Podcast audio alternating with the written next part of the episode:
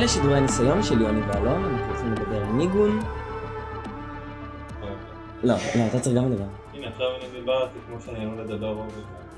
אפילו לא הסתכלתי על המיקרופון. אלון, התסריטאי והמפיק של ניגון, אה, ואני יוני סלמון, אה לא, שנייה, לא. בוא, בוא, אני יודע איך נעשה את זה. אוקיי. צ- נקליט הקדמה בסוף באמת, מבחינת ה...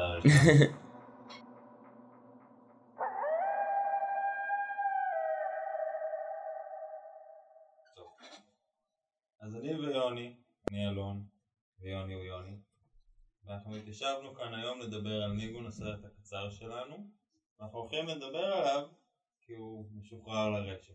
אז אם עוד לא ראיתם אותו עכשיו אפשר, אני מניח שאיפשהו ליד הפודקאסט הזה יהיה קישור.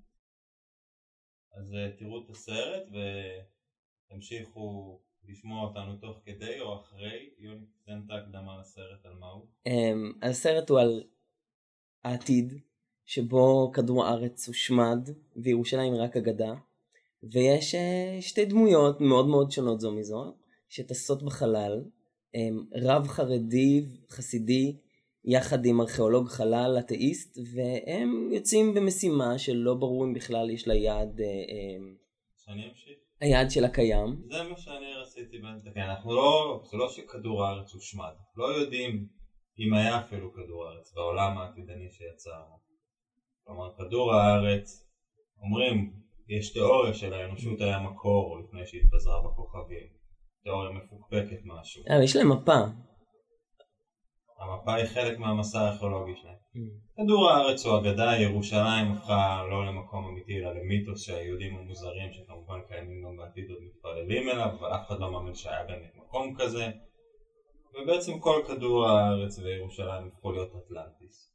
אבל הגיבורים שלנו, הארכיאולוג חלל, שהוא אוסף עתיקות ומובילות אותו לתיאוריה הזאת של כדור הארץ, והרב שמרגיש שצריך להיות בירושלים משהו אמיתי, ולא רק מושא לתפילות, הם השניים האחרונים שמאמינים והם יוצאים למסע לחפש את אותו כדור הארץ וירושלים. ושם, ברגע השיא של המסע שלהם, שהם מתקרבים אל יעדם, על פי כל הרמזים שהם אספו בדרך, הסרט שלנו מתחיל. אז עכשיו, תתחילו את הסרט.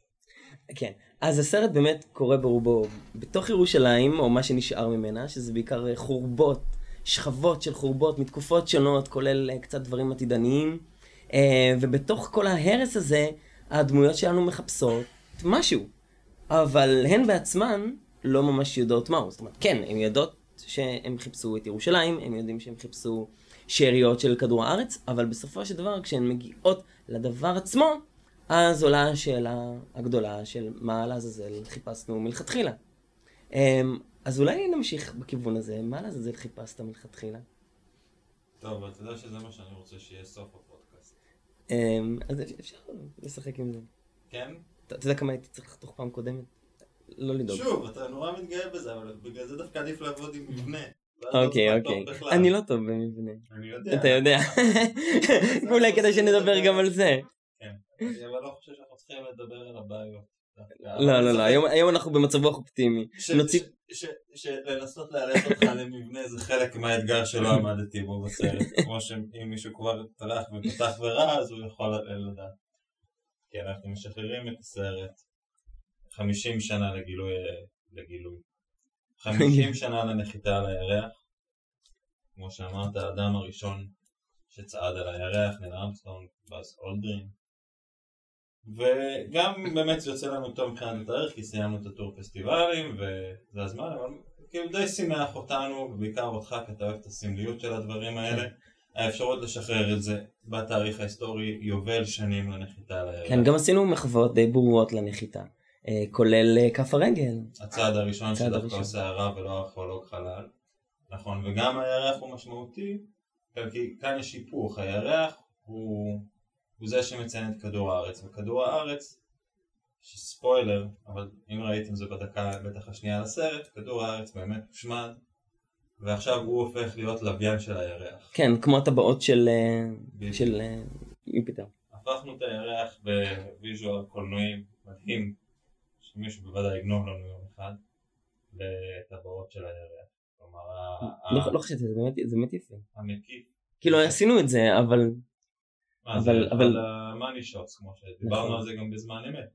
אתה, אני אגיד לך מה הבעיה. לא, זה מוזר לי שלא עשו את זה, כאילו, לעשות את אה. כדור הארץ מפורק והופך להיות הבבואות של הירח, כאילו, אנחנו די מגניבים כשאני חושב על זה. נכון, ויגנבו לנו את ה image הזה, ואנחנו נגנוב אותם מעצמנו אני אגיד לך מה בדיוק העניין, אני חושב שאתה נורא דמוקרטי, למרות ה... עכשיו זה נהיה קסקט. אתה שם את כל הדברים, יכול להיות שזה הפן הכי מעניין אתה שם את כל הדברים אה, באותו ערך. אתה, כמו גם שהלכנו לדבר עם הילדים, אמרתי לך תתרכז בנושא מרכזי, תגיד להם, אתה אומר, לא, אני רוצה להגיד להם את זה, אני רוצה להגיד להם את זה, אני רוצה להגיד להם את זה, אני רוצה להגיד להם, באמת אמרת? להם את זה ואת זה ואת זה ואת זה, כזה פופקורן כזה, כאילו הכל קופץ. וזה, זה, יש בזה משהו יפה אולי, זה גם משאיר המון לחירות לצופה, כי אתה נותן לו הכל בווליום שווה, ואז הוא יכול מה שזה, אבל אתה מבין גם את העובדה שזה יכול להפוך יצירה למשהו שהוא לא מספיק ברור. לא, זה ממש נכון, אני כאילו, זה... אחת, זה אחת, בטח, זאת אחת החולשות שלי, אני חושב שזה גם מה שקשה לי, ליצור אה, אה, ארק רגשי של דמות, כי נורא קשה להתעלם מזה שאני יודע הכל. במחאות, זאת אומרת, אני, כדי להזדהות עם הדמות, אני, אני כאילו מפרק לגמרי את החוויה הפרטית שלה. עכשיו זה אמור להיות הפוך. כדי להזדהות עם הדמות, אתה צריך להיות איתה ברגע. ואצלי זה כאילו מנגנון האוטומטי הוא הפוך, שאני כאילו יוצא ההפך, אני יוצא הכי לאקסטרים לונג שוט, כדי לא להפריע לה בחוויה, ואני חושב שזה מאוד מאוד מורגש, בעיקר בסצנה שבה אה, ימקה הרב מסתובב, ונורא לא רציתי להראות שהוא, מה הוא מרגיש בצורה אקטיבית כי, כי כאילו רציתי שהוא, שהוא, יגיד, שהוא יגיד בעצמו זאת אומרת, איך, כאילו, קצת כמו ילד קטן, איך, איך אתה מרגיש שאתה מסתובב בחורבות ירושלים שחיכית להם שמונת אלפים שנה ושהתשובה תבוא ממנו? עכשיו אני מבין עכשיו שזה לא עובד ככה. um, שאני צריך להיות אקטיבי כדי כדי לתת לחופש הזה לקרות מהדמות. um, כי אין מה לעשות uh, היא עדיין, היא עדיין קשורה בחוטים uh, קשה לשחרר אותה.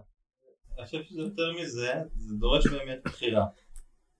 כלומר, כמו שאתה אומר, הכל מעניין, והכל זה, אני חושב על ההרצאה הזאת, הכל מגניב והכל אתה רוצה לתת, אבל צריכה להיות בחירה, צריך להיות, ובחירה זה לא רק מה אתה מכניס, מה אתה שם, אלא גם מה אתה מוציא. יש דברים שאתה מביא למרכז ויש דברים שאתה משאיר בפריפריה.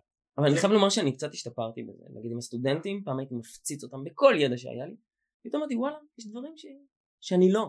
בעצם הבחירה לא, לספ... לא לדבר על משהו שהוא נורא בוער בי, אז היא עצמה הופכת את הדברים האחרים להיות כאילו באמת כמו שאמרת מבחירה. זאת אומרת, אם כבר אמרתי משהו, אז אני, אני אתן, בו את כל, אתן לו את כל המשקל שלו. יפה, אני שמח שבמסע הגיבור שלך אתה לומד אה, להתמודד עם תחושותיך מהטוב. אין ספק שזה חשוב. אני חושב שמה שאבל אמרת על הימקי שמסתובב שם, אפשר להגיד שזה גם חולשה של הסרט, אבל זה גם נקודה מעניינת בסרט הוא מערכה שלישית בעצם של סרט ארוך יותר. זה מה שקרה. כלומר המסע שלהם, כל ההתגברויות והרמזים והזה והזוגיות ביניהם שם בקרוון הקטן הזה, כאילו כבר קרתה.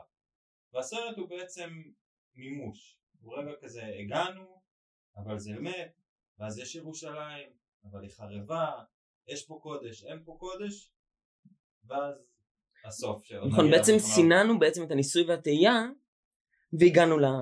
כן. כאילו להצלחה עם השאלות שהיא מעלה. גם שידענו את זה גם מההתחלה שהוא מערכה שלישית, הוא הסוף. הוא סוף של משהו יותר גדול, שזה גם מגניב.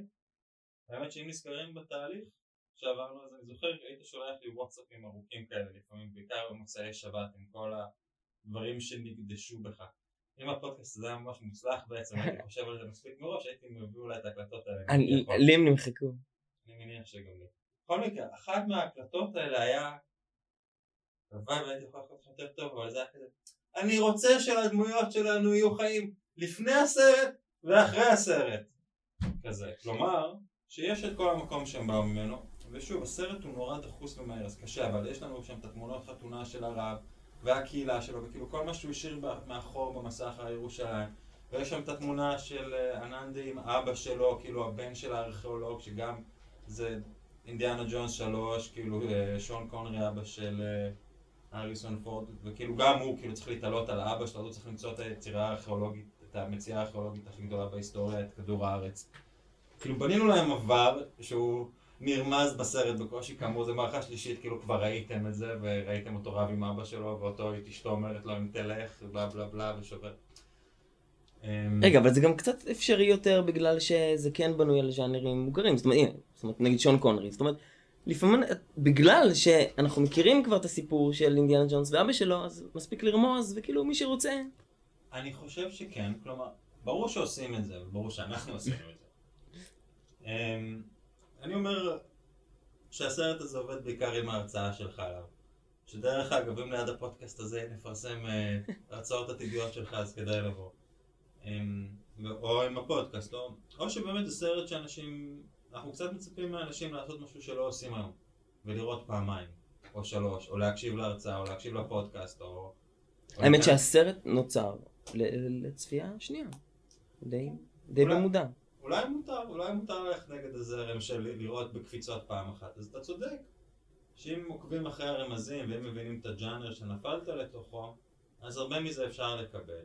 וגם, אתה יודע, גם מצד שני, אני אומר, זרקנו המון רמזים, והיה את הדמוקרטיה של הרעיונות שם, שבטח עוד נדבר גם, היסטוריה וציונות והחלל הפנוי, שעליו אני רוצה שנדבר בעיקר, אבל גם כן שמנו דגשים. כלומר, נתנו לדמות להגיד בקול, במילים, אמנם ביידיש, מה חיפשת, מה ציפית למצוא, משהו יותר מחומר. אז אני אומר, כן אמרנו, יאללה, זה המרכז. מסכים. לא, אני- אני-. אני אני מקשיב, תגיד, זה חלק מהכיף מלעשות לך פודקאסט, זה... אני יותר על תקן של מראיין, כי אני מאוד נהנה לשמוע אותך. אמ, אבל לא, אבל תמשיך עם זה, זאת אומרת, היכולת לזקק. כן, אה, אז אה, אה, אמירה, כי יש מעט מאוד מילים בסרט הזה. והם די נבחרו בקפידה, אפשר לומר. כאילו, זה סרט ביידיש, אבל יש בו איזה חמישה משפטים בסך הכל. נכון, אנחנו מאוד צמצמנו את הטקסט, הס- הסרט, גם המערכה שלי אנחנו צמצמנו אותה עוד יותר. כלומר, אני נגיד אם אתה זוכר בדראפט ראשון, אני דמיינתי שכשהם מתקרבים יש מערכת טילים שתוקפת אותם, גם כי רציתי יותר אקשן וגם כאילו אה, להגיד על, אה, כאילו שדווקא הדבר הראשון שרומז להם שהם מתקרבים לכדור הארץ זה שכדור הארץ תוקף חזרה. וגם קצת לרמוז על ההיסטוריה המלחמתית שגרמה להשמדה. שדווקא טוב שזה ירד, לא רק כי זה באמת מיותר, אלא כי זה מגניב שהגילוי הראשון הוא לא הטילים, אלא הש- השברים סביב הירח. כן. אבל אתה צודק, מאוד אה, צמצמנו, היינו אולי צריכים לצמצם עוד, יש גם דברים שאני מצטער, שזה אולי הזמן... אה, מה, הניגון עצמו. אתה, אחד הדברים שאני זוכר שאתה אמרת, ש... ואני מסכים איתך, שמאוד חסרים, זה שכשהרב, אנחנו פוגשים אותו פעם ראשונה, הוא לומד תורה, אבל הוא לומד אותה עם ניגון, נכון. עם מנגינה. ואם היינו מקליטים מחדש, היינו מקליטים אותו קורא ביבשות. זה ממש טעות תסריטאית בעיניי, או תוכנית, כן. דרך אגב, אתה יודע שאין שום בעיה בעולם לתקן את זה. בואו נעצור את ההקלטה, אנחנו מקליטים מחדש. אה, יש בה, זה גם לא, אני חושב שאנחנו לא נתקן את זה כי זה לא עד כדי כך משנה, אבל כן. אני חושב, אם מדברים על, אה, ועוד רגע אני, כאמור, דווקא זה טוב אם לא טוב, זה כאילו כאילו יוצר בילדאפ לחלל הפנוי. אם עוד רגע נדבר על החלל הפנוי, אז צריך לפנות מקום. ונגיד, מה שאתה תיארת, שמבחינתי זה אחת הטעות הקטנות, שכמו שאתה אפשר אפילו לתקן, שהרב בהתחלה קורא ניגון, ואם נותנים לו לקרוא מונוטונית, יבש, ממש לנסות לראות מה זה עולם שאיבד את המוזיקה, אז היינו מפנים מקום לניגון בסוף. אגב, ואז- בעולם של לימוד תורה זה, זה בילט אין, זאת אומרת באמת, חלק מההוואי של בית מדרש זה באמת המנגינה. גם בוויכוחים בין אנשים. זה ממש משחקים טונאליים, עליות, ירידות, זה, זה דו-קרב, דו-קרב של קולות. נכון, והאמת שאני לא מכיר את זה מספיק, אבל בדיוק למדתי נגיד שכשקוראים את המגילה, את מגילת אסתר, אני אומר המגילה כאילו יש לך ככה, אתה אולי מכיר את זה, אז יש שם קטעים שעושים ניגונים, נגיד ניגון של איכה איפשהו, נכון. וניגון של ראש השנה נכון. איפשהו, בשביל כאילו לרמוז, דרך אגב, גם, אתה יודע, קח את שולי רנד, כשהוא שר את השיר אייכה, ושהוא הכניס פנימה את המנגינה של תפילות הימים הנוראים. עכשיו, דתיים שרגילים לזה, זה, הקטע הזה מעביר בהם צמרמורת כאילו קשה. זה שהסוף מסתיים ככה. ו, וזה זה, זה, זה, זה נורא טעון, זה יותר טעון מהמילים. וכמובן, כשזה מתחבר, אז זה הכי טעון, אבל, אבל יש לזה המון כוח למנגינה. נכון, מוזיקה היא, כמו שפתחנו, כן, השתמשתי במקורות שלי, ברב שלי, אז פתחנו עם המשפט של וונגוט, מוזיקה היא כל מה שהיה צריך לי, הוכחה להוכחה. לקיומה של האל, אמ, שזה באמת הרי, ה- ה- כשחיפשנו הרי את הדבר הזה מעבר לחומר, ושהוא כן להחזיק משהו, זה ישר הוביל אותנו לניגון ולמוזיקה, כי באמת זה מחזיק משהו שהוא לא נתפס, אנחנו לא יודעים להסביר אותו לדעתי. את החיבור האנושי עם המוזיקה, את הצמרמורת שזה מעביר לנו את הרגש שעובר. יותר באמת עם הניגון של דברים מאשר עם המילים שלהם. באמת המון דברים שהיה מגניב פעם לראיין איזה מוזיקאי, להביא איזה מישהו שיסביר על כל הדברים המשוגעים שקורים לנו עם מוזיקה. דרך אגב, אה, צריך להזכיר כאן שאת המוזיקה לסרט חיבר אה, שני ברונר, אה, ואת הפסקול עיצב יורי פרמינקו. אה, מוזיקה וניגונים. אז כן, אז זה הוביל אותנו לסוף. וגם לשינוי של הסרט, שם של הסרט מהחלל הקולנועי, שעוד נדבר על העניין כן. הזה, לניגון. אמ, אז כאן באמת חשוב, העניין של ניגון, לא משם התחיל הסרט. זאת אומרת, בהתחלה היה לנו מסע לירושלים והיו כל מיני התפתחויות, אבל הניגון באמת היה הברקה של אלון, כי באמת הניסיון למצוא משהו שהוא בו בזמן, משהו שאפשר להחזיק אותו ואי אפשר להחזיק אותו. וכמובן שזה מהדהד הרבה דברים לגבי היחס לרוחניות. את יודעת, אם אתם זוכרים את שיר הפתיחה של, אמ, אה, אחד השירי פתיחה של אה, אה, צלי המוזיקה, זה בדיוק זה, של הנזירות שרות, איך אפשר להחזיק אור של ירח ביד. זאת אומרת, איך אתה משתלט, איך אתה לוקח את הרוח החופשית של הנזירה אה, מריה, ומכניס אותה לתוך התבניות הדתיות, אל תוך המנזר, ובעצם מה שהם אמרו זה שאי אפשר, והיא צריכה אה, למצוא את החיים שלה מחוץ למנזר, וגם זה כמובן הדהד וחלחל אל תוך הסרט שלנו. חידשת לי, זה דימוי, מספור הדימויים שאנחנו משתמשים בהם, שעוד לא נתת לי נראה לי את... אה, אה, אבל אתה יודע, זה ממש שם, כי בהתחלה כשהם מגיעים לירח הם לא רואים את הירח, זה חלק מהעניין. כן. הם לא רואים אותו כי הם באים מהכיוון ההפוך, מהדארק סייד. כן. ואז לאט לאט פתאום הם נחשפים לאור הירח, והוא שוטף את כל ההריסות של אה, כדור הארץ, ובסוף גם את ירושלים עצמה. תחזור שנייה למה שאמרתי, הפינוי מקום שהיינו צריכים לעשות עם הרב ובליצור עולם נטול מוזיקה, או לפחות דת שאיבדה את הניגון שלה, את הדרך לקרוא את התפילות, אז דיברנו על זה גם שהרי היה לנו רעיון שגם ירד מהסרט אולי יותר דווקא מטעמי אה, זמן והפקה מאשר מטעמי תוכן, שהדבר שהארכיאולוג חלל חוזר איתו, היה לנו image כזה שהוא ממלא בלונים באוויר קדוש. כי אנשים באמת מוכרים אוויר קדוש אה, באינטרנט. ויצא השנה סרט. בדיוק כזה, על מישהו שמוכר אוויר קדוש מירושלים, ואם אתם זוכרים, אז באבא גנוב הוא מכר בקבוקים אה, קדושים של מים מה, מהירדן, למרות שהוא מילא אותם מהברז, למרות שזה היה מאוד יפה, כי באמת אין הבדל. המים שהוא ממלא מהצינור הם באמת המים מהכנרת, אז סיים סיים. זה עניין של קדושה, אבל בעולם שרצינו ליצור, זה, ה... שזה היה כן חשוב היה להדגיש את זה אולי בגלל גם האלמנט של מה שקורה שם עם הקסדות, העולם העתידני הזה שאין בו כדור הארץ זה עולם של אוויר ממוחזר. אוויר סינתטי, כלומר אין, כמו שרצינו לפנות את הניגון, את הדת מניגון, אז לפנות את העולם מהאוויר, לא רק אוויר הרים צלולקאין, אלא בכלל אוויר שהוא מקורי, שהוא טבעי. ואז אה, עוד משהו שאני מצטער את הסרטאית שלא הכנסתי בהתחלה, זה להראות שיש להם מכונת חמצן כזה ב... בקרוון חלל שלהם, ולראות אותה כזה מתפקדת וחולת את השם, ואותו כזה דופק עליה פעמיים שתחזור לפנות חמצן, להדגיש את העניין הזה שהם לא מכירים מה זה אוויר בכלל? מה זה... וכמוטיב, זה לא הופיע בהתחלה, זאת אומרת, פתאום הבנו שהעניין הזה של להוריד קסדה, לשבור זכוכית, להיחשף לאוויר ירושלים, זה דברים שהצטרפו לסיפור בהמשך. נכון, המון מהאלמנטים שהפכו למרכזיים, גילו לנו אותם רק בסוף, וזה חלק אולי ממה שמנע את היצירת, מה שאנחנו מספרים עליו עכשיו, יצירת ההקדמות הראויות בשביל לפנות מקום לגילויים האלה. דיברת גם על השבירה של הזכויות, אז זה גם זה המחיצות הרי. הקסדה כמחיצה, אה, אתה הכנסת שם שהרב שובר את הכוס. כן, כי זה היה משהו שהיה, אותי הוא נורא הפתיע, כי יש את ה... בספר אה, החיים טובים אבל לא ליהודים, החיים יפים אבל לא ליהודים, קובי ניב כותב, שלפעמים ההתחלה של סרט היא התמצית שלו.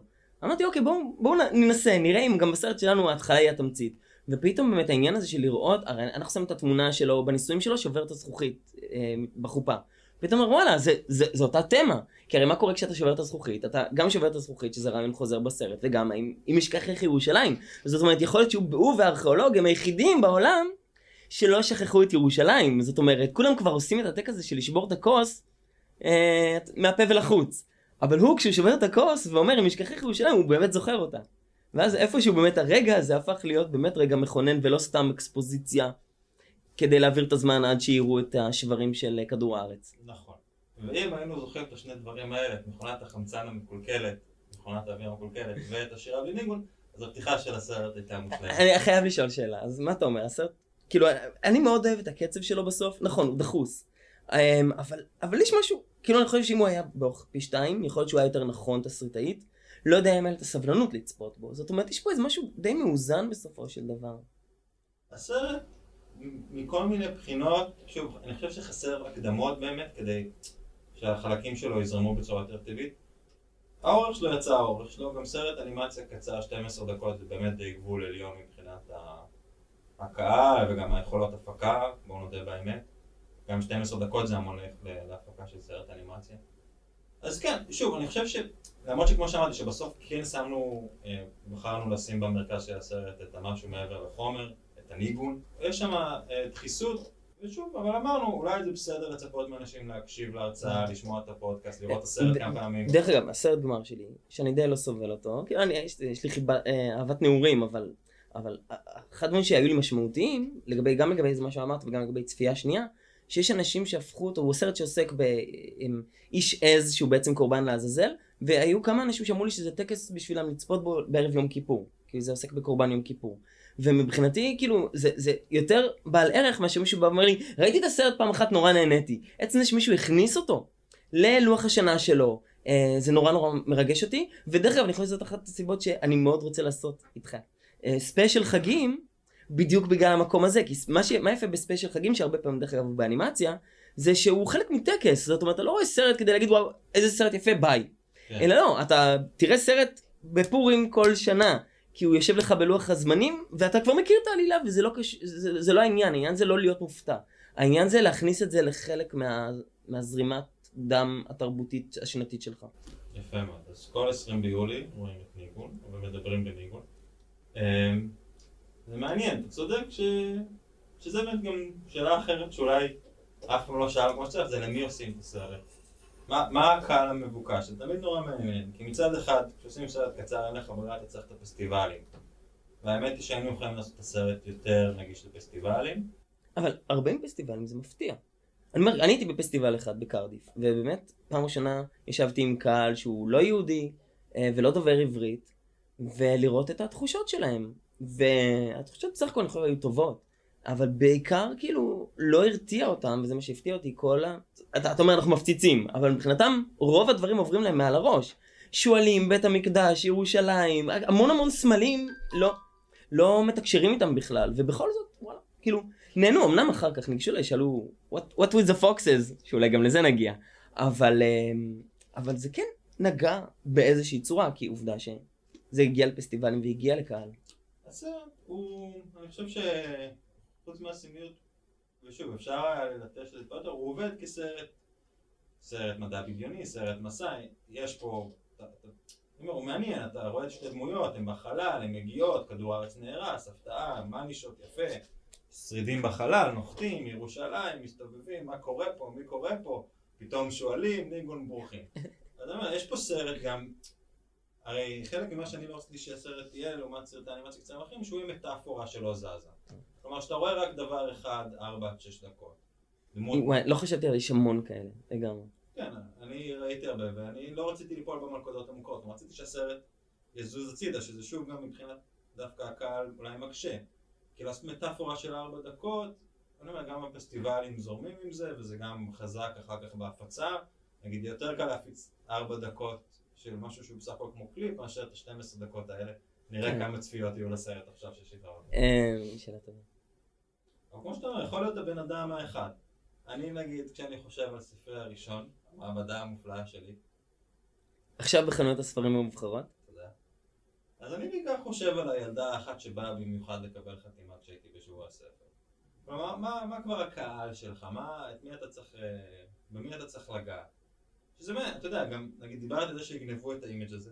יכול להיות שזה יהיה ההישג הגדול שלנו. שעוד חמש שנים אתה תראה פתאום איזה סרט הוליוודי, אתה תראה אחד לאחד, את הטאז' מעל ואת הזה מסתובבים שם, אה. ותגיד, אני המצאתי את זה, ויהיה לך אולי כעס, אבל גם גאווה כזאת של, אה. נכון, אבל תתן, טוב. ואז נשלח את הארט דירקטור שלנו לקבוע אותם. אז שני דברים. קודם כל, אה, צריך לציין שבמקביל לצאת הסרט שלנו, ממש באותו זמן יצא בלייד ראנר 2049, שגנב לנו לא מעט שוטים, אני צוחק, אבל הסרטים יצאו ביחד, ויש שם שוטים, מי שרוצה, גם בלינקים שמצורפים לפודקאסט. אה, שוטים שהם אחד אחד, זה קשור גם לתמות, קשור גם ל, ל, ל, לדמויות, זאת אומרת, גם התייחסות לאריסון פורד, גם התייחסות לריין גוסלינג. אה, אז מהמון בחינות, כן, איפשהו אנחנו היינו מחוברים לתת מודע הקולקטיבי. הדבר השני זה שרציתי להגיד לגבי הקהל היעד, שזה קשור גם באמת לבריחה שלי מלהיות ממוקד. אני כאילו, הקהל יעד שלי, לא נעים להגיד, זה, זה לא קהל היעד. זאת אומרת, אני כאילו, החלום שלי, שמישהו יגיע במקרה לסרט הזה. למה? כי הוא שוטט קצת ביוטיוב, ופתאום צץ לו הסרט המוזר הזה, ופתאום אומר, מה לעזאזל הדבר הזה? ו, ו, וזהו, אבל זה, זה כאילו, זה בדיוק בנוי ממנגנון כזה של לא לנסות להיות שם, כי אני רוצה שזה יקרה במקרה. קצת כמו שדתיים רוצים, ש... כאילו דתל"שים רוצים שהילדים שלהם יהיו דתל"שים, שזה משהו שאתה לא יכול לייצר. אתה, אני רוצה שהסרט הזה קהל היד שלו זה מי שמוצא אותו במקרה. איך מוצאים את הקהל יד הזה, אני לא בטוח שזה אפשרי. זה מאוד קשה. אני רוצה עכשיו לעשות רגע של לזרוק רפרנסים, כי אני ואתה, בגלל שכבר דיברנו על הסרט כמה פעמים, אה, אתה הרצית עליו, אני גם הרציתי עליו איתך ביחד, ודיברנו, אז אנחנו, יש המון רפרנסים שאנחנו כבר לוקחים כמובן מאליו, אז אתה הוספת עכשיו את השיר פתיחה של אה, צלילי המוזיקה. אז אני רוצה רגע שאנחנו נעשה, בלי להסביר יותר מדי, נשטוף את הצופה, את השומע, ברפרנסים האינסופיים שהסרט הזה מכיל. רעיון מצוין, יאללה שוט. אז יש את אה, סוס עם כתם במצח, ככה קוראים לשיר של חווה כן. אלברשטיין. אמ, אז כן, תשימו את השיר עכשיו, שיר נהדר. אני אשים אותו ברקע בפודקאסט. והוא מסביר, אה, תתחיל אותו לרגע כזה, שגם מה דיברנו, יופי, רעיון טוב. עוד רפרנסים. אה, לא, זה קודם כל השיר, טוב, קצת להרחיב על זה בכל זאת, שזה עוסק באמת בעניין של לגנוב ניגון, זאת אומרת, הכוח החסידי לקחת ניגון שהוא בכוונה לא יהודי, אבל דווקא בזה שכאילו לוקחים אותו אל תוך העולם החסידי, אל תוך העולם הקבלי, זה מגלה משהו מאוד מאוד עמוק לגבי האלוהות, שדווקא לא היה בא אם הוא היה בא מהכלים הרגילים, הדתיים הישנים. וזה הכי הרבה שאנחנו נשחק במשחק, כאילו הכי הרבה פירוט שמותר לנו במשחק אוקיי. אז אני אזרוק את הבא. הבא זה... אה. אני רוצה להגיד משהו, אני בדיוק גיליתי משהו מדהים שלא ידעתי עליו בכלל, על חסידות מצרים, אתה מכיר את זה? לא. שהבן של הרמב"ם, רבי אברהם, אז הוא הקים חסידות במצרים, שהם היו סופים. הוא אמר, הסופים האלה, זה היה גניבת הניגון שלו, הוא אמר, הסופים מחזיקים במשהו שאנחנו איבדנו, ואנחנו צריכים ללמוד מהם איך להתפלל. לא, אתה יודע, זה לא יאומן, כי אני גם... אם היינו מכניסים לסרט ריקוד, אז היינו יכולים... תקשיב, טוב, אז האמת שאנחנו צריכים לעשות על זה סרט מתישהו, כי שוקי בנאים כתב, אני חושב, יכול להיות שאני אמחק את זה אחר כך, הוא כתב בקיצור שהמימונה, זה, זה, כי האבא של הרמב"ם היה שד. פתאום הכל מתחבר לי, כאילו אם האבא היה שד והבן, רצה, והבן של הרמב"ם רצה לעשות איזה תיקון. אה, בקיצור, יש פה, יש פה אישיו, אישיו משפחתי. כן, אל תמחק, אפשר לתחקר את זה לסרטנו הבא. תשאיר. הניגון, גניבת ניגון, אה, אה, מרש נפוליאון. כן. רגע, אני רוצה להישאר בסביבה של הניגון, ואני רוצה את הסיפור, ה... לא יודע אם זה סיפור חסידי, מה זה הסיפור הזה, אבל זה מאוד חשוב, על ההוא שידע איפה, לאן ללכת ואיך להעביר את האש ומה כן. התפילה. ואז הוא עשה... זה היה שושלת של, של uh, טקס מסוים, של ללכת ליער, להדליק אש ולהגיד איזשהו, איזושהי תפילה. וככל שהדורות עברו, שכחו עוד חלק בטקס הזה. למה אתה לא נותן לי לספר את הסיפור? סליחה, אז הוא ידע את האש, את התפילה, את המקום, בוא נוסיף גם את הניגון ואת הריקוד, בשביל, בשביל לדבר עם אלוהים, בשביל להציל את העם. הבא בשושלת שכח איך מדליקים את האש, אבל הוא ידע לאן ללכת והוא ידע את הריקוד ואת הניגון. הבא שכח גם את הריקוד ואת הניגון אבל הוא ידע לאן ללכת, אז הוא הלך לשם. הבא אחריו כבר לא ידע כלום, רק ידע שיש את הסיפור. הוא ידע לספר את הסיפור, על, על, על, על ההם שהלכו והדליקו ו... ומה אנחנו למדים מזה? שזאת לא ירידת הדורות, אני חושב שזה ההיפוך הגדול. כי לפעמים אנחנו חושבים, וואי, אם אנחנו כבר שוכחים את הטקסט, יש לנו רק סיפור, כאילו זה רק רשימו, זה רק הד חיוור למה שהיה פעם גדול. אבל יש כאן איזה היפוך, שהסיפור בעצם המקום היותר עמוק, היותר ראשוני, זאת אומרת לזכור את הסיפור ולספר את הסיפור, זה יותר מהטקס ויותר מהזה, זה הגילוי היותר עליון. ואותו דבר אני חושב באמת העניין של, גם ניגון יש בו את המימד הזה, של, של דווקא לוותר על איזושהי ממשות, על איזו קונקרטיות, על איזה טקס, מגלה משהו יותר עמוק. אמ, כן, ועל זה, א', למי שלא ידע למה בהגדה של פסח פעם אחת לא מספרים את הסיפור של מצרים, זה למה. לספר בסיפור, שם בכלל הם הגזימו עם הפוסט מודרניות כמובן. כן. וגם... הם מספרים על, על, על, על, על זה שמספרים. מס... כן, לספר על איך צריך לספר, לס... וגם אצלנו בסוף של הסרט, שזה מעניין, כי כאילו הסרט נשאר אולי גם, כמו שאתה אומר, באיזשהו מקום פתוח, עם הקריצה גם, שהיא ממש קריצה של שועל, אבל גם, כאילו המקדש, בבירור לא יכול לעזור לו. המקדש, כמו שאתה אומר, זה, זה, זה אולי הטקס והמקום, אבל זה בסך הכל עוד חומר. וגם עשינו שם את הביטוי הזה שהחומר נהיה באמת חומרי. הוא נהיה מזעזע, הוא נהיה שיווקי, אנחנו שמנו את הניאונים האלה. יכול להיות ששוב, אם היה לנו עוד תקציב הפקה בזמן, היינו מוסיפים פליירים, בוא תתפלל פה, בוא תתפלל, כמו שבאמת המקדש באמת, הוא נהיה מקום מסחרי, הוא נהיה מקום של שוק, הוא נהיה מקום של מסחרה גם של, של, דת, של דת, ואז כאילו אנשים פרושים משם לים המלח, כי... למרות שאני חייב לומר שעשינו את זה יחסית בעדינות, כאילו יש הרבה סרטים היום על ירושלים שמאוד אוהבים אה, להשפיל אותה. אה, לדבר על העוני ולדבר על, ה, על הדתיות יתר והכל. אני חושב שאיפשהו רמזנו על, על הגועל הזה שאתה מתאר, החומריות, בלי, אה, אתה יודע, בלי לירוק על, ה, על החורבות. לא צריך, אבל אני חושב שזה כן מעניין, ושוב, האימג' הזה שהם בורחים מירושלים, שירושלים, שגם הקדושה איפשהו הקיע אותם, אבל הוא נשאר עם הניגון. פשוט אני מחבר את זה לדעת לספר את הסיפור לפעמים יותר חשוב מהנושא של הסיפור. נכון. בדיוק גם... שזה מעניין, אני קשרתי את זה להגדה, זה מעניין שהרי באמצע הסיפור הזה של מצרים והקשה לב פרעה, אלוהים אומר, למה אני עושה את כל זה? שתספר לבנך. כאילו לא חשוב נגיד אם uh, כל אחד מאיתנו אולי מאמין דברים אחרים לגבי הממשות ההיסטורית של סיפור יציאת מצרים, הסיפור עצמו, אם הוא קרה או אם הוא לא קרה, הוא כאילו מסופר והדמות שלה מספר והמחולל שלו אומר, אני עושה את כל זה, שיהיה לכם מה לספר. נכון. יש כאלה שבאמת שאומרים שאם הסיפור התנ"כי הוא מיתוס, זה כאילו מוריד מהערך שלו. אבל בעצם העניין הוא בדיוק זה, שזה ההפך. זה מיתוס מצוין, כי מיתוס זה בדיוק זה, זה סיפור שממשיך לה, אה, להתניע את האנרגיות התרבותיות שלך במשך אלפי שנים. כן, וזה משוגע, כשאתה מסתכל, גם היהדות, בכל זרמיה, גם החילוני וזה, נראה שמה שנשאר זה הברית מילה שגם לא עובדת, וזה שיושבים בליל הסדר ולא יודעים למה קוראים את ההגדה הזאת. נכון.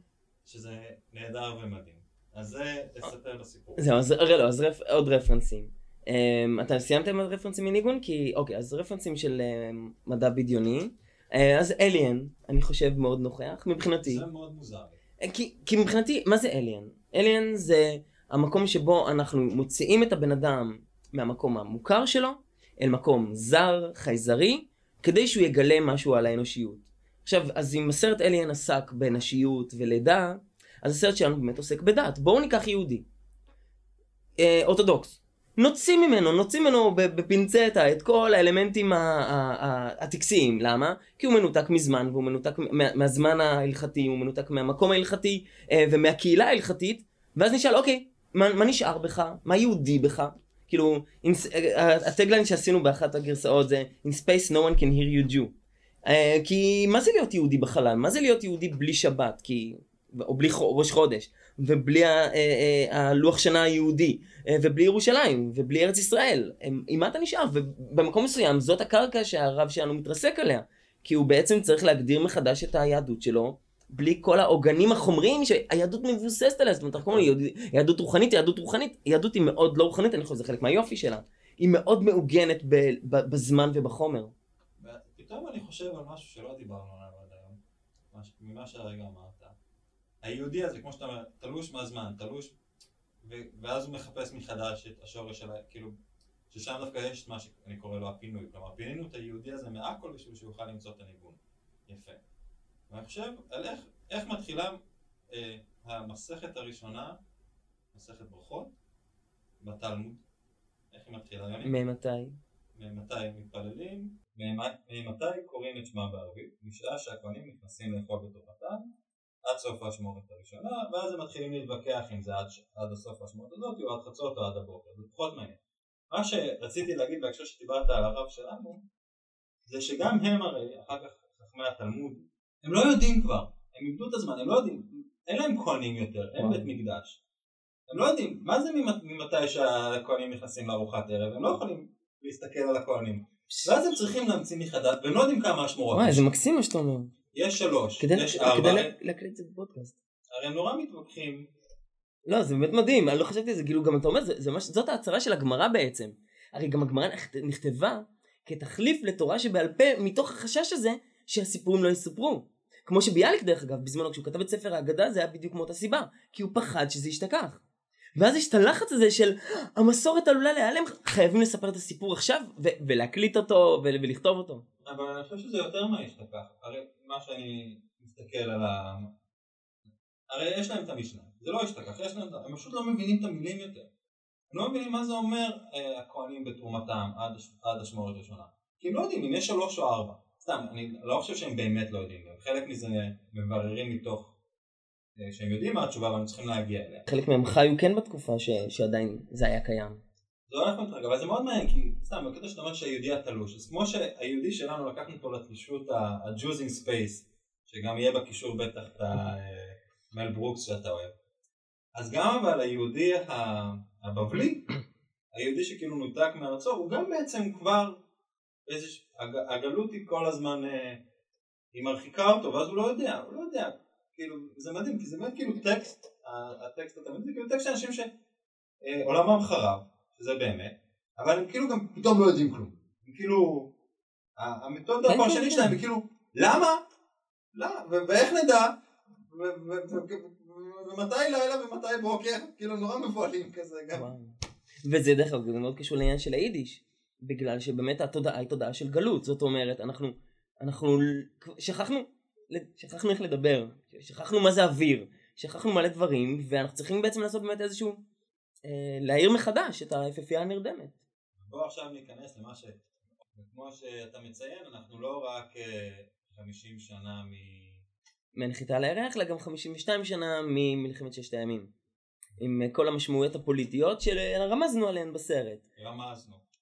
פוסטר ענק של, אה, של משה דיין. זו ההזדמנות שלי לקרוא שם לאורך הדבר, לציין שאני התנגדתי נחרצות ל image הזה. מספיק, אני חשבתי שההורדת קסדה בכותל היא בהחלט מספיקה. כן, למרות שנראה לי זה עובר להרבה אנשים מעל הראש, ההורדת קסדה. בסדר, כאמור, הרבה דברים זה בסדר שלא רואים בצפייה ראשונה, אבל דיין נכנס כגנב, כגם מי ששיטח את המוגרבים, לא שיטח לא, לא שיטח את אל-אקצא. היה שודד עתיקות, אבל מצד שני אה, גם אה, באמת משיחי ירושלים. כן. והוא באמת מכיל הרבה, הרבה, אה, הוא בעצם באמת סוג של אינדיאנה ג'ונס בעצמו, לטוב ולרע. אולי פחות אינדיאנה ג'ונס, אבל כן. אז הנה עוד דימוי באמת, הדימויים הציוניים, הדיין הזה. כן, אבל זה גם הפך להיות משהו מאוד מרכזי, זאת אומרת, הסצנה שמבחינתנו היא משמעותית אפילו יותר מהכניסה למקדש, היא באמת ההתרסקות על הכותל. כי היא מייצגת באמת את המשבר של 67, זאת אומרת. שיבת ציון כל הזמן שאפה למשהו, תחיית האומה. ו-67 היה פתאום איזשהו רגע של, אופס, הגעת ליעד. אה, ואז מה, מה אני עושה עם היעד הזה? מה אני עושה כשאני נוגע בחומר? וכי הנגיעה בכותל, עם הידיעה שמעבר לקיר נמצא הדבר עצמו, אה, זה פיצול שקורה גם לדמויות שלנו, כי הרב לא מסתפק בזה והוא באמת מחפש מה יש מעבר לכותל, אה, והוא מגיע למקדש ובסוף גם למשהו מעבר למקדש, שזה החידוש של ניגון, מבחינתי לפחות, ולעומת זאת האסטרונאוט הוא קצת, הוא מת הקצב, הוא מתקן את האופנוע, כי הוא לא ממהר להסיק מסקנות והוא לא משיחיסט, והוא אומר רגע אם משהו מקולקל אז בוא בוא, בוא, בוא נשאר פה קצת. זה איפה שאפשר ממש לראות את הסרט ואת המהלך של השתי דמויות כבאמת המהלך אולי של הציונות המודרנית שזה חמוד מאוד, אני חושב שזה הכי פחות מעניין אותנו אבל זה גם שם וזה נכון ההתרסקות על הכותל שזה מעניין הרי כי, כי יש את הדימוי הזה שאומר מבחינת הציונות אז זה 67 אפשר גם להגיד שקיר הברזל של ז'בוטינסקי די קם כבר. אז אומרים הנה די סיימנו הגענו. ואז הציונות הדתית כזה אומרת רגע הרכבת הזאת יש לה עוד תחנה שהיא ממשיכה. למה ירדתם פה? נכון. וזה נהיה נורא ויכוח וזה מפחיד משהו גם, גם באמת אפשר לשאול מה היה לדיין וחלק טוענים שזה בגלל שהוא רצה לשמור את העתיקות לעצמו למה דווקא לשטח את המוגרבים ולא להמשיך לו? למה היהדות כאילו מרוב גלותיות ואולי זה באמת דווקא חוכמה יש בזה כי אנחנו אומרים היהדות היא, היא צריכה את הגלות אני, אני מאלה שמאמינים שהיהדות היא דת גלותית, שלא במקרה היא מתפרקת פה בארץ. זאת אומרת אנטי חומרית אה, במובן, במובן עמוק. לא רק אנטי חומרית, היא דת של כמיהה וגעגוע. אה, אפשר להכניס פה את הלב והמעיין, הטקסט הקלאסי כמעט של הכמיהה של... של רבי נחמן. בכישורים, כל הרפרנסים בכישורים. אבל כאילו, מצד אחד יש כאלה שמסתכלים על התפילה של היהודים בכותל, שאנחנו גם, כבר אפשר לקנות את המסחריות של כותל וכאילו זה נראה כמו הוסטל והוטל, ואומרים למה? הרי זה כן. לא קדוש. You barking at the wrong tree. זה כאילו כמו ש... שרומאי לא יודע, שרומאי, שנוצרי מגיע לוותיקן ובמקום להיכנס פנימה עד ל... לא יודע קפלות וזה, הוא היה ממש נשאר איפה שה, שהחומות של הוותיקן או בגיפט שופ או בגיפט שופ, כן או לא, לא, לא יודע, זה נורא מוזר, יש בזה משהו נורא מוזר, ויש המון ביקורת על זה, כאילו, אם זה עובדי האבנים האלה של... אה, ליבוביץ'. של ליבוביץ', תודה. כאילו, או אלה שרוצים, שכי, בית המקדש, בית המקדש. וכאילו באמת, אני גם חושב שאני פעם לא הבנתי את זה, והיום נגיד, מאז שהבנתי שהיהדות היא חייבת להיות ב space, להפך. ה Jew in space הוא הג'ו האמיתי. כן. והיהודי הגלותי, וזה לא סתם אה, יהדות בבל.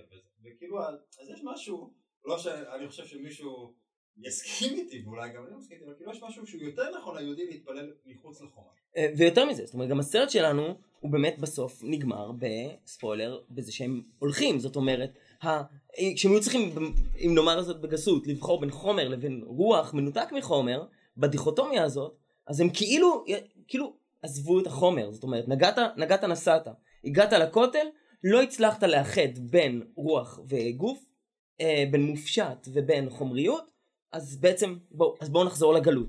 הטוויסט הוא, ויש פה כמה טוויסטים, זה באמת שהניגון הוא לא, הוא לא גימיק תסריטאי. הוא באמת מקום שבו אנחנו מנסים לרקוד על שתי החתונות האלה. זאת אומרת, איך לשמור על יהדות קונקרטית היום, ישראל 2019, שמסוגלת לחיות בתוך החומר אבל להמשיך להיות גלותית במובן הטוב, במובן של כמיהה, אז התשובה היא הניגון, התשובה היא הסיפור. התשובה היא המקום שבו אתה מרשה לעצמך להחזיק ביד משהו שהוא בלתי ניתן אה, להחזקה. אני רוצה להקריא כאן, ברשותך, קטע מספר שאני קורא עכשיו שקוראים לו יהודי בחושך של אלחנן ניר. יהודי בלילה.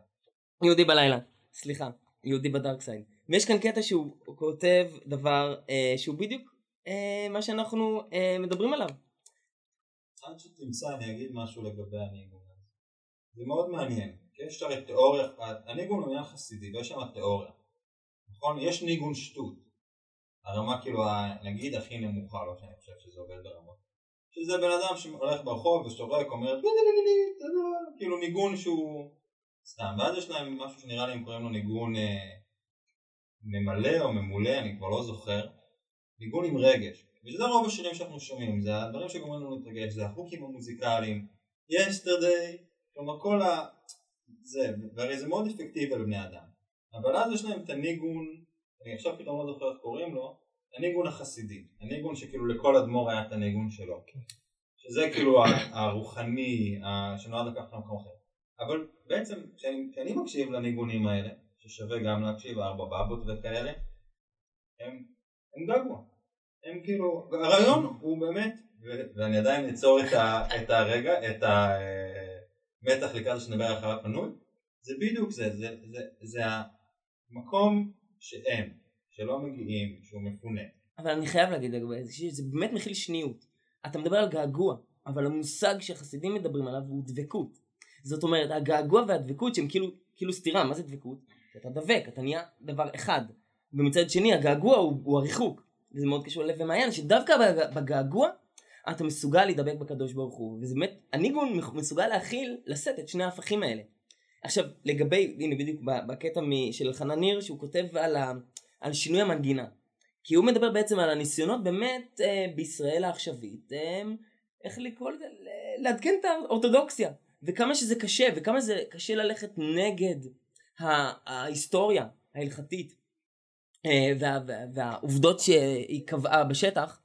ו, וקראתי ספר אחר שמנסה לעשות את זה בצורה מאוד גסה, פשוט בואו נשנה את מה שלא מתאים לנו. ולכן אני יודע שזה לא יעבוד, האורתודוקסיה לא, לא עובדת ככה, אבל הוא כן אומר, גם אתה לא יכול לשנות את המה, אתה יכול לשנות את המנגינה.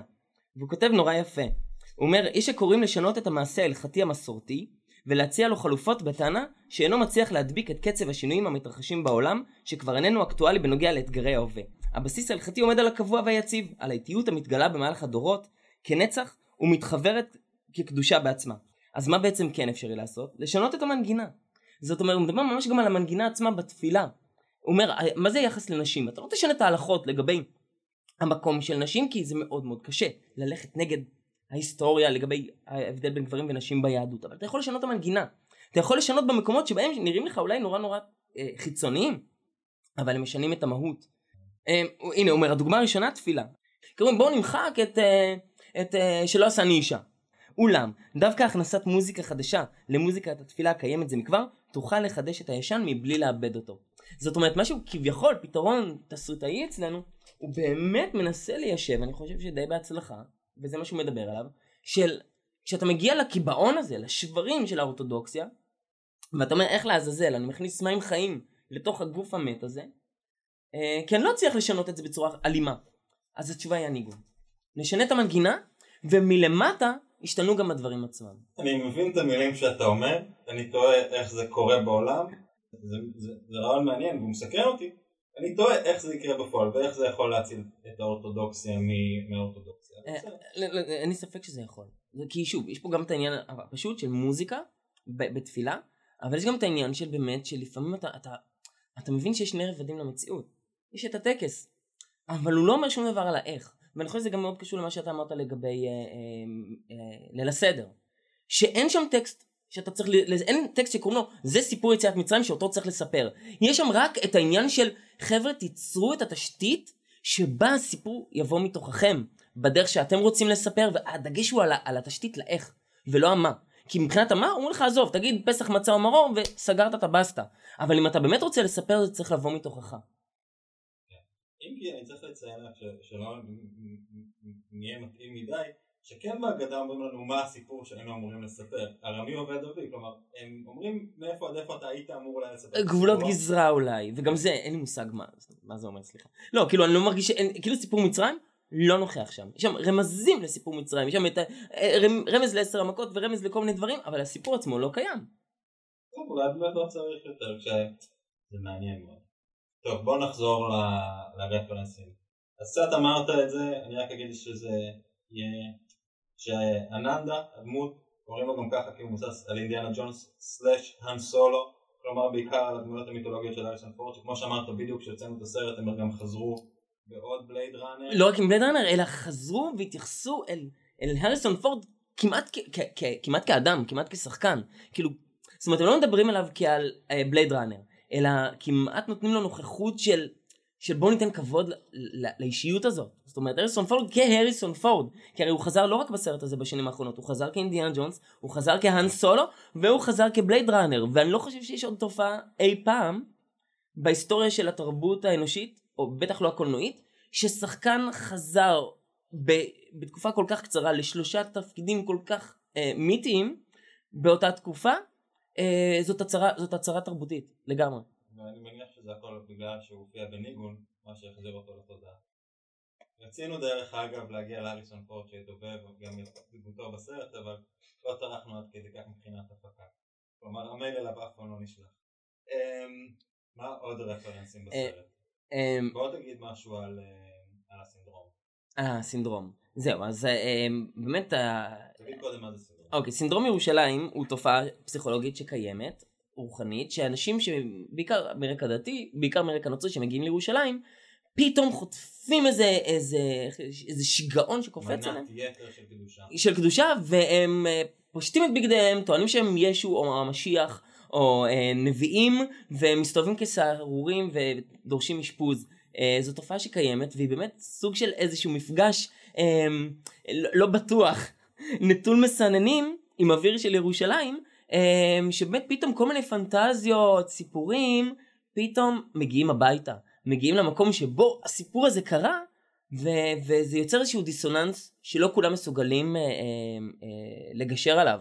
אה, עכשיו יש לנו שתי דמויות, אחת באמת זה אננדה, שהוא כאילו הקול, האתאיסט, שהוא דווקא ברגע שהוא מוריד את הקסדה זה מכה בו בעוצמה, ומצד שני הרב, שכשהוא מוריד את הקסדה, אז איך גם משהו, משהו רך דווקא יוצא מתוכו. זאת אומרת, הוא צריך את, הש, את השבירה הזאת כדי uh, קצת להרפות. ואיפשהו הם קצת מחליפים תפקידים ברגע הזה. אחד נהיה משיחי ומשתגע, ואחד פתאום דווקא הוא נפתח לשמוע קולות אחרים. Uh, תרתי משמע. אני חושב שיש פה עניין מעניין בהקשר של המחיצות והצורך בהן. זה שוב מה שאמרנו, גם עם הכותל, אה, מעבר לגדר. זכוכית שמגינה. בדיוק אתמול אה, קראתי, נו, במחזה שמופיע בתוך אה, חלון אל קיץ. אה, נכון, הירח והחומה. כן, כן, כן. ו... כן, כן, לא, שהקבצנים, ישיבת הקבצנים של שייקספיר כן. עושים הצגה. אז יש שם את שני האהובים שמפרידה ביניהם חומה והירח בתוך חלום אל קיץ. ואז אצלנו יש גם, זה אומר גם חושב שזה גם מתחבר קצת לדיבור על האורתודוקסיה, מה צריך לעשות, ליחס של הדמויות שלנו לקסדות. כלומר, ההוא, החלוקה מאוד ברור שהוא צריך את הקסדה, כלומר הוא כבר יצא לאינסוף עולמות אה, זרים, הוא יודע שהאוויר לא קיים, הוא מסוכן, הוא לא יוריד את הקסדה. אבל זה גם קצת כמו אובייקט מעבר, כן? וההגנה מעולם. וה... כי זה באמת לא, כי זה לא מגן עליו באמת. והרב מצד שני, כמו שאתה אמרת, כאילו כשהוא עומד מול בית המקדש החומרי הזה, כאילו שוב, עוד, בעצם הרי תמיד יש משהו מולו, ואז יש את הרצון באין הפרדות, בדבר עצמו, בלהכניס, בלהכניס את אלוהים פנימה. אבל אתה יודע שהחור בחומה מופיע בסרט. לפני שהם מוצאים את, את, את הר הבית, הרב מלטף חור בחומה. נכון. הוא מחפש, הוא מחפש, אני חושב, את החלל הפנוי. עוד פעם אני מייצר הקדמה למשהו. גם חשבתי שאולי בכלל לא נדבר על החלל הפנוי. ואז אני רק אצור הקדמות לחלל הפנוי, וזה יהיה נורא מתוחכם. נכון, זה יהיה חלל.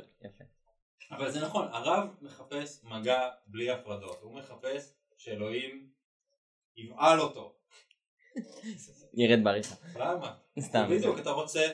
כן. אתה רוצה להיות אחד. פועל הבועלים, אתה רוצה שהוא ייכנס פנימה.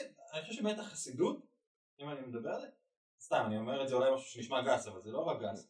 היא רוצה את אלוהים בפנים. לא, זה מה שנקרא איחוד של אה, שכינה וקודשא בריחו. זאת אומרת, איחוד של העולם. שאיחוד זה מילה יפה ל... כן. אבל זה עדיין מילה יפה. בוא נשתמש באיחוד. לא, כי זה יפה. כשאתה עורך את זה, אל תבקש מה שאמרתי, רק בכל אוקיי. מקום שאני אומר ב', תגיד א'. אבל זה נורא יפה, כי המילה איחוד והמילה איחוד, זה באמת... אה, כי איחוד יש בו אינטימיות. זאת אומרת, זה לא איחוד, זה לא אחד, כי אחד הוא ביטול של האינטימיות. כי זה אחד, זאת אומרת, זה כאילו, יש רק, יש רק אחד. האיחוד הוא קרבה. אבל אני אגיד משהו לגבי החומה האחרונה עם הסדק החומר שיכולה להפריד בינינו לבין אהובינו. אני מדבר רומנטי, אבל אני חושב סטק בנה. זה הפנטזיה. כלומר, יש אפילו טוענים, אני חושב בעיקר פילוסופיה, שאתה אף פעם לא פוגש את האישה.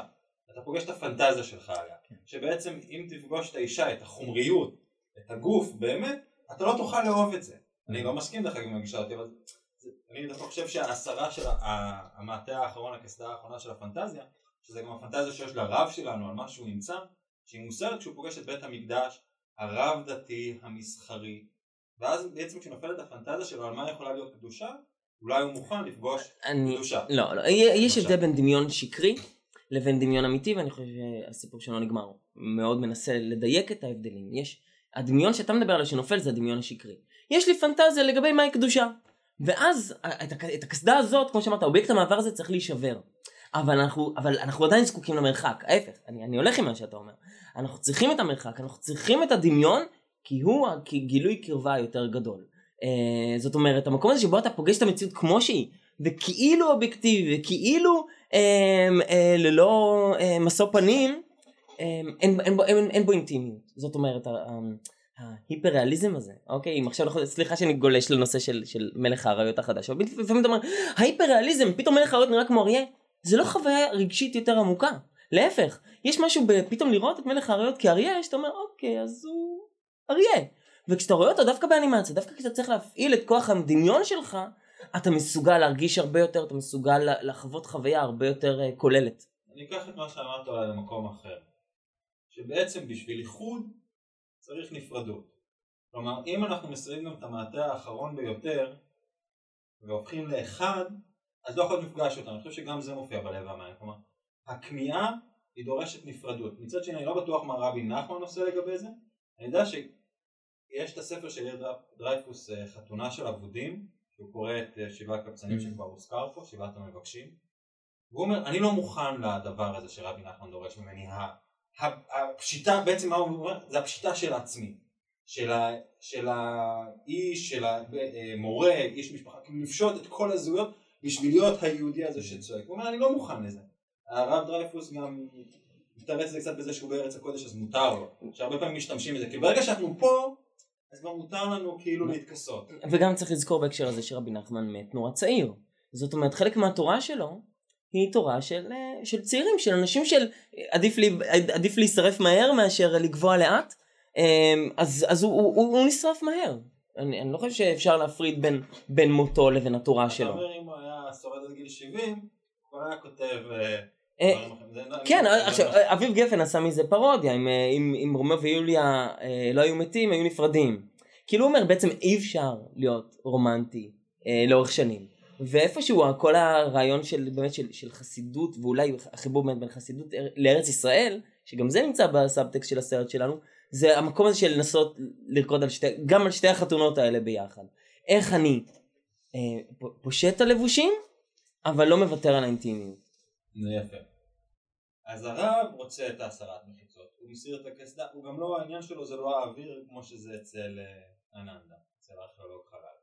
אצלו ההסרה של הקסדה היא נעשית באלימות, בעצם השועלים שהם כאילו נותנים לו את הניגון, אותו הם כאילו משחררים מהקסדה mm. שלו, הם מפינים עליו את האבן. כן. אמ, אבל גם, ויש את השיגעון שלהם, זה כאילו האוויר הטהור הזה, האירוש שלהם, הפגישה של המציאות ללא מחיצות, דרך אגב זה גם מצחיק, אננדה, השם זה גם אה, יד ימינו של הבודה. שהוא דרך אגב, למרות שהוא היה מאוד קרוב אני חושב שהוא אחד מהאחרונים להגיע להתעוררות מה שהם קוראים לו. Mm-hmm. כאילו הוא מסתובב עם בודה והוא לומד ולומד אבל כאילו קשה לו לתפוס את זה פשוט. עד שנשברת לו הקסדה. עד שנשברת לו הקסדה. אז נשברת לו הקסדה ואז גם עשינו שם משהו יפה כי זה הרי זה החזון הרב דתי כאילו להיות המשיח של כל הדתות כן.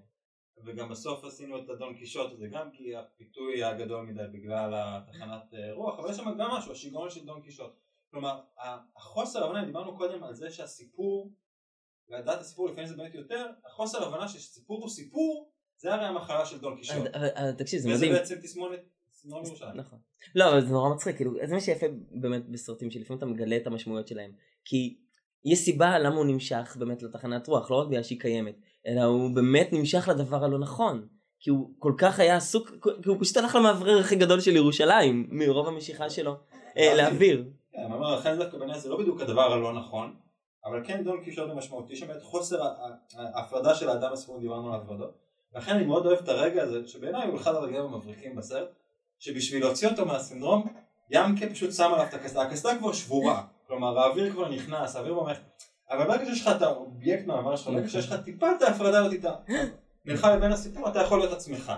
כלומר אני חושב שחלק ממה שמפחיד אנשים גם בחוויות מיסטיות אם זה בסמים או במדיטציה או בדבקות דתית זה המקום שבו אני אפסיק. Mm-hmm. שיש אנשים ממש חלק ממה שנראה לי משאיר אנשים אנשים ומחזיר אותם מטריפים ומחזיר אותם מחוויות אה, מיסטיות בדת או במדיטציה זה כי בסוף אתה כאילו אומר לא אני רוצה להישאר הדבר הזה אני לא רוצה להתאחד עם הקוסמוס עם אלוהים עם אהובי אה להישאר זה להישאר בגוף. כן. להישאר בתוך הקסדה שלך להישאר בתוך האור שלך. זה מאוד מעניין. אמרת אביב גפן אז נגיד גם את הירח שם גבוה שלא נוכל לגוע ומצד שני בברכת הלבנה אומרים שלמה ארצי, שלמה ארצי, הוא שר באמת כאילו, אה, תביט לירח שם יש כבר אדם, זה היה השוואה שאחותי עשתה בין שני השירים. זאת אומרת שדווקא אביב גפן אמ, יוצר איזושהי רומנטיזציה לירח, של ירח כמשהו שאי אפשר לגעת בו, ושלמה ארצי שהוא משהו הרבה יותר מפוקח, כאילו, חבר'ה, אפשר להשיג את המטרות שלכם, כי אפילו לירח הגיעו. יש שם אדם. יפה, ואז אה, אתה אמרת לי לפני במקום שזה בעצם הנחיתה על הירח, שכמו אנחנו חוגגים בפודקאסט הזה 50 שנה, שמה בעיה לברכת הלבנה. כלומר, החומר. כן יכול להשפיע לאורך, כי כשאתה אומר אני מתפלל ללבנה כמשהו רחוק, בלתי מושג, נשגב, תמים, תמים במובן באמת שלא נגוע. כן. ואז הם באים ומשאירים עליו דגל ומשאירים עליו שקית מלאה בקקי של אסטרונאוטים כן, נכון, וגם באותו זמן מגלים שהאור הזוהר הזה, העיגול הזוהר בשמיים, ששרים סרנדות לאורו, הוא בעצם כדור עם חול אפור, אה, וקצת קצת פחות אה, קסום. אבל יש משהו יפה במה שאתה אומר, שהירח הוא אור מוחזר. האור המוחזר זה מה שאנחנו יכולים לסבוק, כלומר אתה לא יכול להסתכל על השמש שאתה תדבר, אבל האור המוחזר הוא רומנטי, הוא נוגע, הוא גם קצת, כשמרצים תמונות, הוא מרטש פגמים, הכל נהיה כזה קצת, כן. הוא, הוא מייצר שחור לבן עוד לפני שיש לך את הקולנוע שיכול לייצר את זה. כאילו, זה... באמת קולנוע שחור לבן זה קולנוע לאור ירח. וגם, לא, וגם, זה כמובן זה קשור ל... אה, למסע לירח של אה, מליה, מליאס. אה, שהוא באמת מאוד מאוד קשור, הוא אולי האייקון הקולנועי כאייקון הראשון. זאת אומרת דימוי שהוא סמל לתולדות הקולנוע. והוא באמת מבטא את העניין של אנחנו לא יכולים להגיע לירח אבל אנחנו יכולים לספר את הסיפור כי יש קולנוע. שהדמיון בעצם הוא לא ירידה מהמפגש המציאותי אלא במקום מסוים הוא הדרך, הדרך האנושית ליצור קרבה. להשיג דברים. ואני חושב שזה מאוד קשור למליאס באמת, העניין הזה של, של, שבמקום מסוים המסע לירח שהוא יצר, הרבה שנים לפני שהאדם באמת נח, נחת על הירח, היה בו משהו הרבה יותר קסום אה, מאשר הנחיתה על הירח המציאותית. אני חושב שלמי שהיה חי בנחיתה על הירח שלא הייתה רק סיפור בשבילו, אתה יודע, זה הרגעים האלה הרי שאנשים אומרים אני יודע איפה הייתי, אני יודע איפה הייתי כשאתה נחיתה על הירח, אני יודע איפה ראיתי את זה בטלוויזיה. כן. שאצלנו יש את זה עם התאומים ועם רבין, שזה מעניין, הרגעים כאילו שבהם אפשר אם נשתמש בשפה הזאת, הממשי מפקיע, אז דווקא באמת ההפקעה של הממשי בתוך העולם הסמלי או המדומה היא בנחיתה לאח, היא כאילו הנה דגל בתוך הדימוי, הדימוי כאילו, אוקיי נמשיך, אתה אמרת הנסיך הקטן, ברור שגנבנו אה. שם ויזואלית לגמרי את הגילוי של ירושלים מבין הסלעים, כמו הגילוי של מגדל השם. וכמובן, נכון, הנסיך הקטן, הכיפת זכוכית שמגנה על השושנה, אמ, והאינטימיות שיש עם משהו שהוא ייחודי לך, שגם לזה רמזנו. נכון, שזה אה, כיפת זכוכית שאני חושב שקל לפספס, שאחד השרידים שהארכיאולוג בכל הסרט שלפני הסרט מצא זה הגמל. הגמל מעץ. שגם עץ אני מניח אין להם כל כך בעתיד כן. הנטול אוויר שלהם. ואז יש לו את הגמל מעץ בתוך הכיפה הזאת, ואז שהם נוסעים בירושלים, זה ממש רגע שקל לפספס, הוא רואה את השעתוק של הגמלים, כן? את, את השוק, את השוק המוסלמי ששם יש המון המון גמלים כחלק מה merchandising של ירושלים, ופתאום מבין, כמו הנסיך הקטן, שהשושנה שלו היא לא מיוחדת. ו- וזה המשבר הקטן שלו, שהוא רגע, רגע קטן ונוגע ללב, כן. כי הוא גם, הוא דרך אגב, הוא גם טיפה מעוצב בהשראת הנסיך הקטן. כאילו, אם הנסיך הקטן היה בן 40, ככה הוא היה נראה. אולי היינו צריכים לתת לו צעיפים. אבל אתה נותן לו תיקון גם לזה לדעתי. שכשהם בורחים משם והג... והגמל שלו מתרסק וגם מאבד את הקסדה, אז אנחנו רואים אותו מרים אותו. כאילו, ברמיזה מאוד יפה של אנימטור, אתה נתת לו להבין שהשושנה שלו נכון, שדרך אגב זה מופיע גם כמוטיב בבלד ראנר 2049, בדיוק אותו דבר. שהזיכרון המדומה שלו, מהילדות שלו, מתבטא בסוס מעץ. נכון. גם הוא מאיתנו. לגמרי. אה, אבל אם כבר דיברנו על הנסיך הקטן, אז אי אפשר לא לדבר על השועלים. כי גם השועל הוא זה שמלמד את הנסיך הקטן אה, מה, מה, מה, מה זה אילוף, מה זה כשמשהו מיוחד לך, אה, מה האינטימיות, מה, מהי קונקרטיות. והשועל הוא כמובן דמות מפתח בסרט שלנו גם. קודם כל בגלל המדרש, שראוי להזכיר אותו כאן, שכשבית המקדש נחרב, בית המקדש השני, אז כל החכמים בכו. כשהם ראו שועל יוצא מקודש הקודשים, שועל, חיה, נחותה יוצאת מקודש הקודשים, המקום הכי קדוש, ורק רבי עקיבא ראה את זה וצחק. שאלו אותו למה אתה צוחק? אז אמר, היו שתי נבואות, נבואה אחת של חורבן ונבואה של גאולה. עד שלא ראיתי את הנבואה הראשונה מתגשמת, לא הייתי בטוח שהנבואה השנייה תתגשם. עכשיו כשאני רואה את השועל, אני רואה בתוכו כבר את, את שיבת ציון. אמ, רק שאנחנו לקחנו באמת את, את הסיפור הזה צעד קדימה. זאת אומרת, גם הדמות שלנו רואה כדבר חיובי בסופו של דבר את השועלים, אבל לא בגלל ההבטחה לגאולה עתידית, אלא בגלל גנבת הניגון. זאת אומרת, בגלל שיש רובד במציאות שיכול להתגלות לא על ידי הדת, לא על ידי הטקס של קודש הקודשים, אלא זה הסוד, זה הסוד של, אני, של השועל. שדווקא אם אנחנו נקשיב לו, אנחנו נגלה משהו שהוא יכול להיות אפילו התחיית, התחיית התרבותית עצמה. נכון, אני חושב שגם בסיפור שם באמת אולי זה באמת מוסבר כנבואה, זאת התקשרות. אבל יש בדימוי הזה של שועל יוצא מקודש הקודשים משהו שבעיניי הוא יותר חזק מרק סמל לחורבן. השועל היוצא מקודש הקודשים, כאילו יש בזה גם, כאילו רוח הקודש יוצאת מקודש, כאילו יש משהו חי, ואז אני חושב, אצלנו בסוף כאילו השועל חוזר, הוא לא יוצא מקודש הקודשים, הוא חוזר אל קודש הקודשים, כן. ו, וכאילו, ואם אנחנו רפרנסים זה- שלנו, אז יש אצל רבי נחמן גם את, אה, נכון אתם יודעים כשרים, אבל הייתי רוצה, שתהיו כחיות הנועמות בקודש, השואגות ביער לילות שלמים. זאת אומרת שיש משהו באמת ב- ביהדות שהיא אה, של בעלי בוסים, של בעלי בתים, של שגרה וטקס, זה נו, אנשים כשרים, אבל חבר'ה, זה לא, אני, אני, אני מצפה מכם ליותר. אה, ד- אבל דרך אגב, זה, זה קשור לעוד המון דברים, אנחנו, כמות הרפרנסים היא עצומה, אבל באמת העניין הזה של אריה של אש שיוצא מקודש הקודשים, כשניסו לבטל את יצר המין. אה, לא, את יצר העבודה זרה. כן. אז זאת אומרת שאתה לא יכול באמת להפריד בין הקדושה לבין המקומות שהם נתפסים כאילו כשליליים. כי האנרגיות, הפשן, הוא, הוא, לא, הוא לא סופר קדושה או עבודה זרה. זה כאילו זה, זה אותו אריה של אש, רק שאצלנו זה, זה, זה שועל של אש. כן, שהוא באמת הופך למגה שועל שגם, הוא קצת גם, אפשר להגיד, גם יוצא מהקרובים, הוא קצת גם השומר של גן עדן, כלומר הגירוש שלהם בסוף על ידי השועל הענק, הוא מאוד נחמד בעניין. נכון, כי הוא בעצם אומר, אתם, אתם עדיין לא, אתם עדיין לא, לא ראויים לבוא בקודש. נכון. אבל גם בהקשר לזה, כי השועל, זה גם כמובן קצת רפרנס לאליס, כאילו הרב עומד מול קודש הקודשים, שהוא באמת עדיף לו לא להיכנס והשועל אומר, יש פה משהו יותר מעניין, יש פה משהו, יש פה, יש פה את מה שאתה מחפש.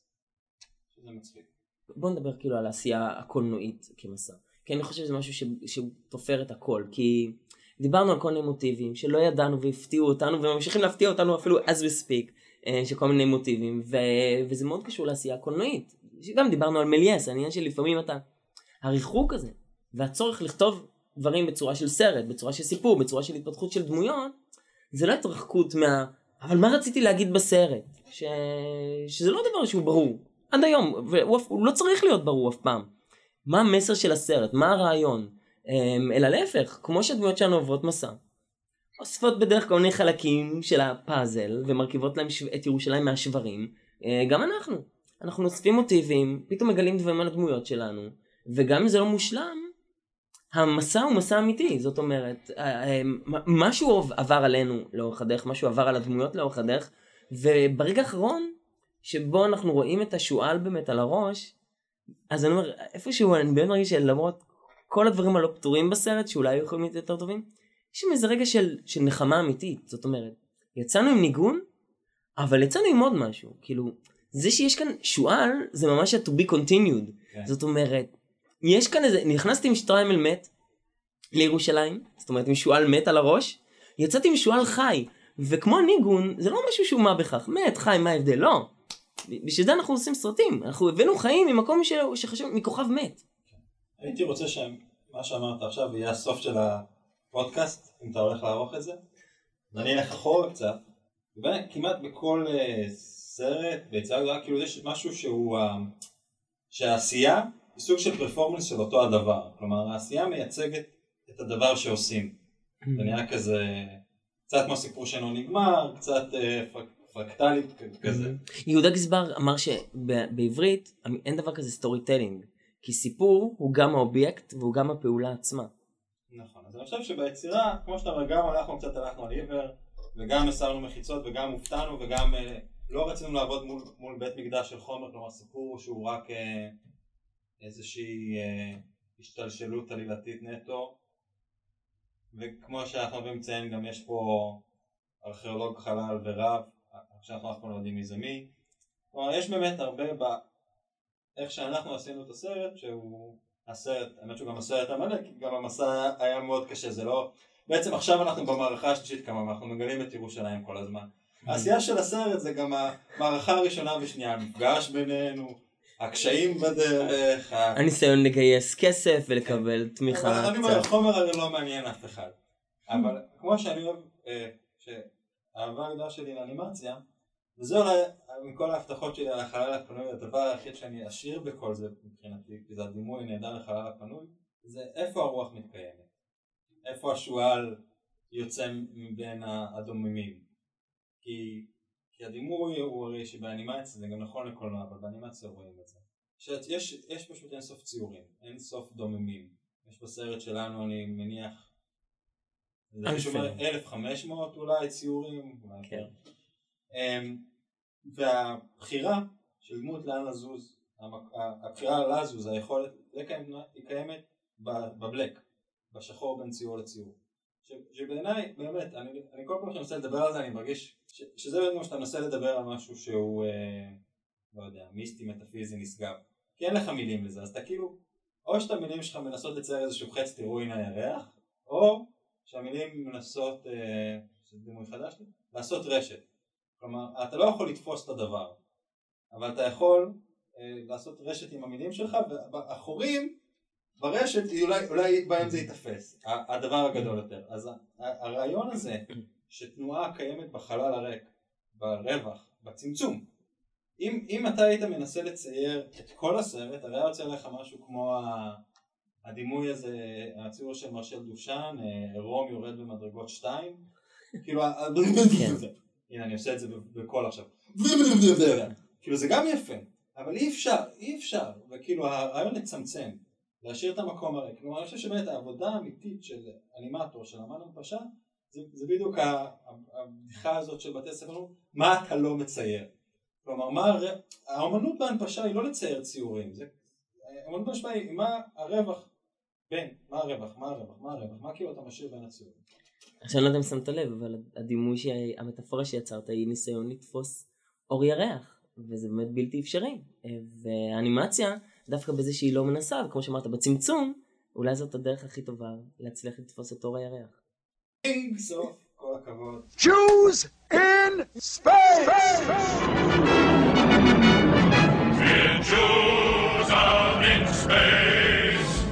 We're protecting the Hebrew race.